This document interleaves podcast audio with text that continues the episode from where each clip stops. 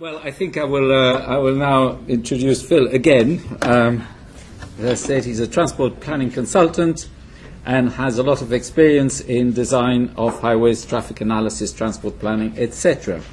He was part of the team that produced Manual for Street, and he's working on a new manual for High Street. I, hadn't, I didn't know that that was. Hopefully.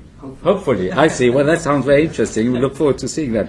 And he's also worked uh, right from the beginning on home zones. So, um, Thank you. Thank you. Okay.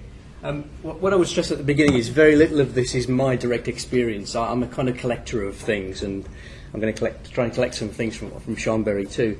Um, but what I've tried to do is put together a kind of overview of where I think shared space is. I've got some continental schemes, which uh, I think yeah, I haven't any from France, but we'll see um, what they show us. And then I want to talk about um, some schemes in the UK.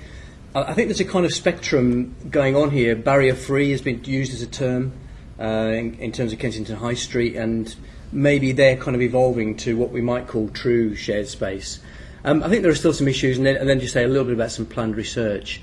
Um, I thought I'd start with that. I mean, I think you know there's some shared space.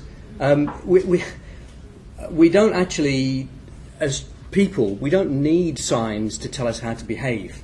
You know, I mean, if you said what is the speed limit in that in that location, I don't know, uh, it's maybe five miles an hour, but where is the sign? Well, there isn't a sign. It's in the guy's head.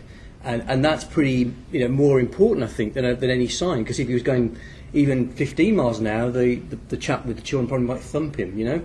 So uh, I think that's quite a powerful um, uh, starting point Um, just a kind of definition, I mean, I think we know what we're talking about. This is, this is the Department for Transport have just put out some research, which I'll say a bit more about, um, and that's, that's their definition of, of, of shared space. So um, the intention is that people should be comfortable using all of the available street area.